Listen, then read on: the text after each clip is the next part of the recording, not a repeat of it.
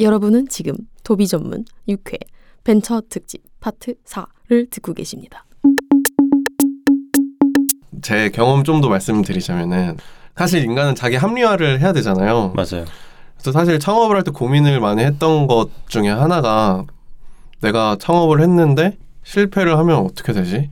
약간 시간 낭비가 아닌가? 그런 생각이 되게 그거를 어떻게 극복할 수 있을까에 대한 생각을 했는데 나름 이제 스스로 이제 포장을 한 거죠. 그래서 내가 이거를 내가 지금 하고 있는 것의 뜻을 가지고 정말 열심히 한다고 하면은 이것에 대해서 분명히 어떤 사람이 보고 감명을 받거나 아니면 흔히 말하는 영감을 줄 수 있는 거죠. 근데 그렇게 한 명이라도 영감을 주게 되면은 그게 스스로 의미 있는 거라고 생각을 할 수 있을까에 대한 질문을 해봤는데 저는 그렇게만 되면은 또 의미가 없는 건 아닌 것 같더라고요. 나름 괜찮은. 창업을 했다가 만약에 잘 안 되더라도 네. 이게 충분히 의미 있을 수 있다. 어떤 네네. 사람에게 영감을 줄 수 있을 거라고 생각을 했어요. 뭐 이렇게 되면 미래 이야기를 해야 될 것 같긴 한데. 후배와 미래 얘기가 한꺼번에 나오는 거죠? 네, 근데 원래 가상현실 이야기했었잖아요. 근데 창업을 하게 된 이유 중에 하나가 이제 가상현실을 하고 싶은 건데 가상현실을 하려고 하면은 되게 여러 가지 기술들이 엄청 집합이 돼야 되고 법적인 것도 따져야 되고 뭐 하드웨어에다가 뭐 소프트웨어 등등등. 그래서 아 그거를 하려고 하면 사실 나보다 학교에 와보니까 뛰어난 사람도 너무 많아서 저보다 그래서 이 사람들을 다 모아야겠다. 그러려면 돈이 필요하지. 그러면은 창업을 하면 되겠다. AI부터 해가지고 운이 좋게 이제 잘 맞아서 여기까지 온 건데 가상현실을 만드는 게 꿈인데 지금은 그게 이제 또 좀 더 세세하게 된 게 AI를 하고 있으니까 가상현실 세계가 만들어지면은 그 세계를 관장하는 어떤 인공지능이 필요할 거라고 생각을 해요. 시스템이 필요할 것이다. 네, 그 관- 흔히 말하는 그 가상현실 세계 절대적인 신이 되는 거죠. 빅브라더. 네. 그 인공지능을 만들려면은 이제 뭐 시계열 데이터 쪽이 많이 필요할 것이고 내가 지금 하는 게 앞으로 쭉 가면은 그런 쪽으로 도달할 수 있지 않을까 해가지고 일단은 그렇게 하고 있는데 제가 결국엔 지금 미래에 엄청난 목표를 하고 있는 거는 가상현실을 관장하는 신을 만드는 것이다. 근데 이게 되게 재미가 있는 게 이게 예를 들어서 사람들이 뭐 게임 같은 거 많이 MMORPG 많이 하고 아니면 뭐 소설 책 이런 거 많이 보잖아요. 근데 저는 항상 그런 거를 하거나 볼 때 아쉬운 게 이게 딱 완결이 나면은 뭔가 이렇게 허무하죠. 더 어, 허무하고 그런 게 어렸을 때 되게 많이 있었어요. 근데 이거를 거의 무한한 세계로 확장을 하고 그게 이제 인력이 들어가는 게 아니라 자동으로 확장이 되고 내가 그 안에서 계속 스토리를 경험할 수 있으면 엄청난 컨텐츠가 되는 거잖아요. 그래서 그거를 원하는 사람들이 분명히 많이 있을 거예요. 근데 제가 그거에 대해서 꾸준히 달려가는 걸 보여주면은 누군가는 또 제가 하던 걸 이어서 하지 않을까. 근데 그런 사람이 있으면은 저는 사실 제가 아- 못해도 돼요. 근데 그런 세계가 나오는 걸 보고 싶어요. 그거에 대한 일원으로 이렇게 꿈을 쫓다 보면은 망해도 누군가가 후배가 아니면 어떤 사람이 해주지 않을까 그런 생각을 가지고 제가. 이해한 바로는 끝나지 않는 현실 세계의 게임을 만들고 싶은 거고. 그렇죠. 네, 근데 이거를 만약에 만들다가 실패를 하더라도 누군가가 여기에 자극받아서 이어 나가주면 좋겠다. 네. 두 거기서 가지 얘기가 나온 것 음. 같아요. 네. 하나는 Inception을 만들고 싶은 거고 아, 네. 다빈치 아 다, 다빈치란다 디카프리오 팽이를 찾아내야 되나요? 네. 하나는 저번에 우리가 들었던 open source world에 대해서 open source library 정책에 대해서 이제 직접적으로 이런 생각을 하는 얘기를 전 처음 듣거든요 사실 아, 네네. open source를 지지하는 입장을 아, 진영이요, 네네. 그쵸 지지하는 입장을 좀 대변해서 들은 느낌인데 어, 좀 음. 도약이 좀 심한 것 같긴 한데. 저도 어 아니, 아니, 아니, 이게- 이건 개발 코드적 문제가 아니라 이 사상에 그치, 대한. 사상에 네네네. 대해서. 음. 내가 하는 게 누군가가 더 이렇게 다 같이 달려갔으면 좋겠다. 어 근데 이런 얘기 직접 들으니까 좀 저는 어 되게 좋네요. 아, 네. 이미 감사합니다. 이미 한분 영감 동원되셨네요. 같아요. 영감 받으셨네. 같이 가실 건가요? 팽이부터 찾고 그래서 저는 또 이제 궁금한 게 이제 그런 같은 생각을 가질 후배한테 네. 이제 해주고 싶은 조언? 창업을 하고 싶다거나 아니면은 창업이든 뭐 그런 가상현실 세계로 가고 싶은 분이든 뭐 요런 어느 부류든 다음 길을 걸어올 후배들에게 수학 올림피아드를 전공하다가 컴공으로 올 사람이든 누군가에게든 하고 싶은 얘기가 있으면 근데 이게 어 제가 사실 뭐 어, 무슨 조언을 해야 될지 잘 모르겠는데 어 이거는 예상하지 않아가지고 어 지금 처음으로 막혔어. 어, 에러 났어, 에러 났어. 어머 어머 어머. 예상하지 못한 변수가 AI 입력됐어. 코드가 없어요 지금. 지금 이세돌 78수 나왔습니다. 어 사실 주변에서 뭐 창업 이야기를 많이 하고 이제 창업을 뭐 같이 하자 뭐 그런 이야기 되게 많을 텐데 뭐 저 컴퓨터공학과 출신이거나 이제 뭐 그러신 분들은 어 어떤 조언을 드려야 뭐, 아니 근데 네. 아 네. 그런 거죠. 룸메이였던 분이 뭐 창업을 하면 네가 뭐 그런 얘기를 누군가에게 뭔가 할. 아 근데 저는 창업은 하지 말라고 말할 것 같아요. 일단은. 근데 이게 대부분이 그래요. 대부분이 이제 창업을 처음 창업에 대해서 감명을 받으면은 주변에 내가 안 해봤어 다 말을 하고 내가 창업해야 돼 무조건 창업해야 된다. 근데 그런 분들이 뭐 저 포함해서 창업을 한 3, 4년 이렇게 하다 보면은 창업을 남한테 하라고 함부로 말하는 건 진짜 되게 위험한 위험한 발언이다라고 저도 거기에 똑같이 맞아요. 동의를 진짜 하고요. 너무 힘드니까. 네. 그렇 음. 어떻게 보면 그 사람의 인생을 정말 한 3년에서 4년 짧게는 뭐 1, 2년 길게는 뭐 5년 넘게 삭제시킬 수도 있는 분이기 때문에 근데 그럼에도 불구하고 이제 그럼에도 불구하고 창업을 하게 되면은 뭐 많은 분들이 저랑 비슷한 이야기를 하게 되겠지만 일단 첫 번째로 돈이 있어야 돼요. 근데 그 돈이라는 게 엄청 큰 돈이 아니라 흔히 말하는 목돈이라고 하죠. 뭐 한 천만 원, 이천만 원. 그게 필요한데 그 이유는 뭐냐면 저희 팀 같은 경우는 투자를 받기까지 거의 한 1년 반에서 2년 정도 걸렸거든요. 근데 맨 처음에 그 기간을 버티지 못하면은 지분을 많이 뺏겨요. 뺏길 수밖에 없어요.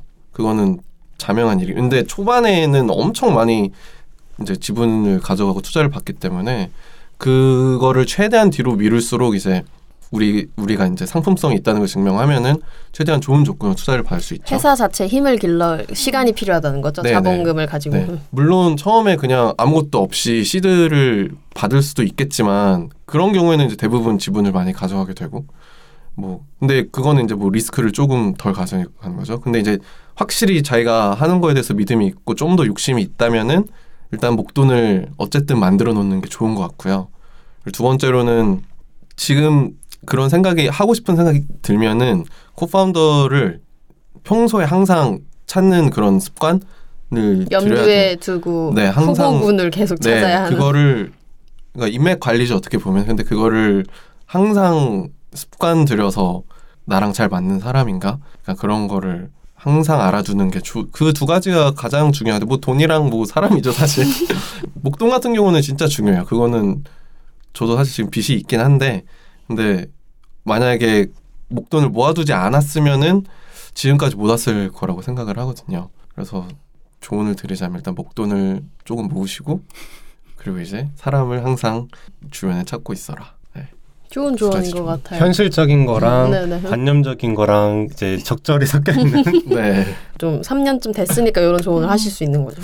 아 그리고 이게 지분이 왜 중요하냐면은 미래에 투자를 받을 때 지분이 많이 없으면은 되게 애매해져요. 그러니까 투자 받는 구조가 지분을 줘야 되는데 일대 주주에서 밀려나게 되거나 그럴 수가 있어요. 그러니까 내 남는 지분이 얼마인데 여기서 걔네가 오, 걔네는 뭐 30%의 얼마를 원하는데 30%를 주면은 걔네가 일대 주주가 돼 버리거나 그럴 수가 있거든요.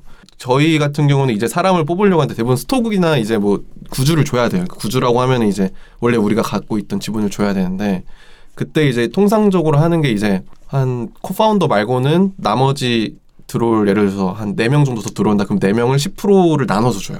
그게 좀 통상적이긴 해요. 뭐 5%, 3%, 2%뭐 이런 식으로. 음. 네. 이제 저희는 이제 그 단계예요. 이제 그 새로 들어오는 분한테 지분을 어떻게 줄 것인가.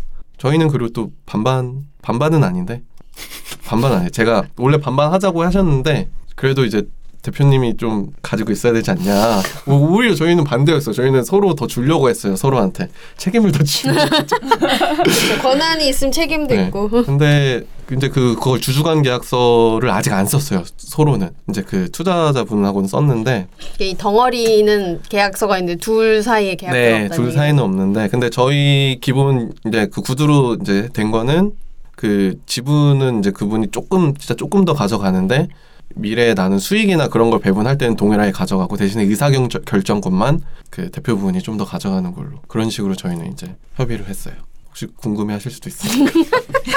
참 훌륭한 태도의 소비예요. 근데 이게 좀 이제 마지막을 강하게 가고 있어서 꿈이 뭔가요? 아까 그게 그냥 꿈인가요? 개인적 꿈, 그냥 일적 말고라도. 개인적인 꿈은 그걸 보는 게 꿈인가요? 네, 그렇죠. 음. 딱히 뭐 하, 뭐 이건 이거 말하면 다 짤, 짤릴 거야 이거. 네, 뭐, 뭐 개인적인 꿈은 뭐 딱히 없는 것 같아요. 그냥 그거 그 그 세상을 만들 수 있으면은 좋은 것 같아요. 네. 단기적인 목표나 장기적인 목표가 어떻게 있을까요? 어 사실 꿈이라고 하니까 우리가 네. 다 행복하게 사는 거 이렇게 음, 그런 맞아. 대답만 나오더라고. 아 이게 근데 어, 또 다른 이야기긴 한데 창업을 했을 때 이제 개발자분들한테 조금 조언을 드리거나 이제 뭐 진로를 창업을 했을 해야 CTO나 이제 뭐 그런 co-founder의 개발자로 들어갔을 때 약간 좀 좋은 점을 말씀드리자면 예를 들어서 뭐 시- 시리즈 A나 아니면 시리즈 A 밖에 seed를 들어갔는데 한 15억에서 20억 정도 투자를 받는 것까지 같이 경험을 해요. 그러면 그게 자기 자신의 가치에 상당한 add value가 되거든요. 왜냐면은 음. 한 15, 20억 정도 아니면은 뭐 시리즈 B면 뭐 50억, 100억 정도 되는 투자를 받은 회사의 거의 lead 개발자거나 뭐 CTO다. 음, 딱 거기까지만 되면은 좋은 포트폴리오가 될 수 있다. 네, 거의 사실상 뭐 회사가 잘 안 되더라도 다른 회사의 CTO나 다른 회사의 lead 개발자로 들어가는데 거의 뭐 조건은 엄청 높게 책정이 되죠. 그래서 그런 부분도 생각하셔서 오는 것도 괜찮은 것 같아요. 뭐 이제 개발 실력이나 그런 것이 보증이 되는 거죠. 한번 해봤고 상품성을 내놨고 이제 얘가 개발자가 프로로서 할 수 있다. 근데 책임도 질 수 있고 이런 게 다 증명이 되는 거죠. 그거까지만 해도. 제가 알기로는 그 되게 좀 큰 스타트업들 있잖아요. 요즘 뭐 배달 뭐 스타트업도 있고 뭐 숙박 스타트업이나 뭐 O2O 많이 있는데 거기에 CTO를 하시는 분들이 인재 풀이 있어요. 그래서 음. 이렇게 돌아가면서 서로 한 2년, 3년마다 이직을 하시면서 많이들 하시는 것 같더라고요. 뭐 연봉도 이제 대기업 완전 상위 거의 뭐 이사까지는 아니더라도 많이 받으시는 것 같고 네, 괜찮은 것 같아요.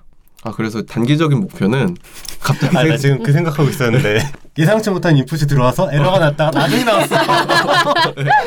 아 그래서 단기적인 목표는 이제 사원을 뽑고 이제 투자를 받을 수 있으면 받는 것이고 사실 투자를 안 받는 게 가장 좋긴 하죠. 근데 안정적으로 가느냐 아니면 좀 더 폭발적으로 성장을 위해 받느냐 인데 음, 그건 아직 고민하고 있는 것 같아요. 왜냐하면 사실 저희가 돈을 못 버는 건 아니라서 아직 투자금을 안 썼거든요. 돈을 계속 벌고 있어서. 근데 이제 공격적으로 하려면 이제 투자를 받아야 되는데 그거에 대해서는 아직 고민을 하고 있죠. 뭐 단기적인 목표로는 좋은 조건이면 투자를 받는 것. 그리고 이제 좀 더 장기적인 목표로는 회사의 목표로는 AI 인력들을 엄청 많이 데려와서 세상에 있는 모든 데이터들을 시계열 데이터들을 분석을 해서 그거를 금융 데이터로 팍 치환하는 걸 하고 싶어요. 그런 게 예를 들자면은 그 되게 유명한 예인데 인공위성 데이터, 인공위성 사진 데이터를 많이 다운을 받아서 그걸 사거든요, 보통. 사서 예를 들어서 뭐 우리나라로 뭐 치환해서 말씀드리자면 이마트의 주차장의 자동차 대수를 세요.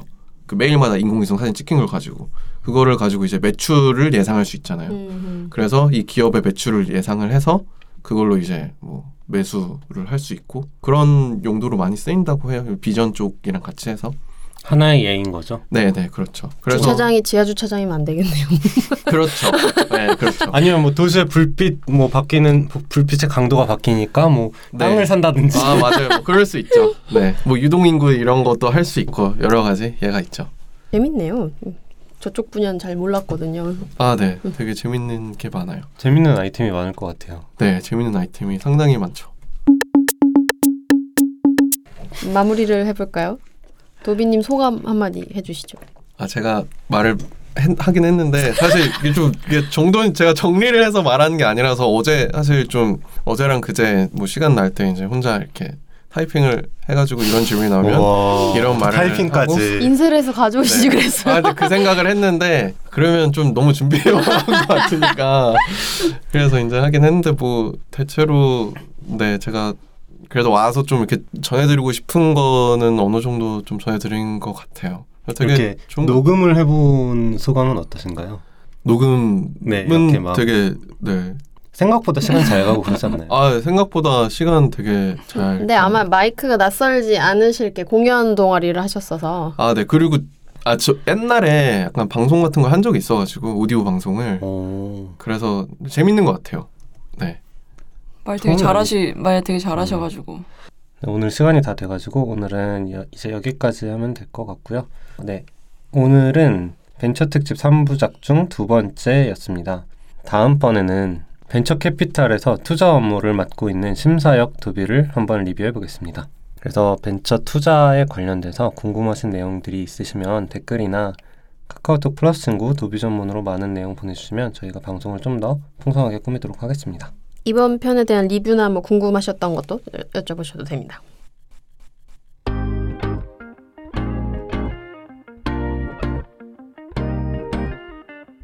세상의 모든 도비를 리뷰합니다. 도비 전문.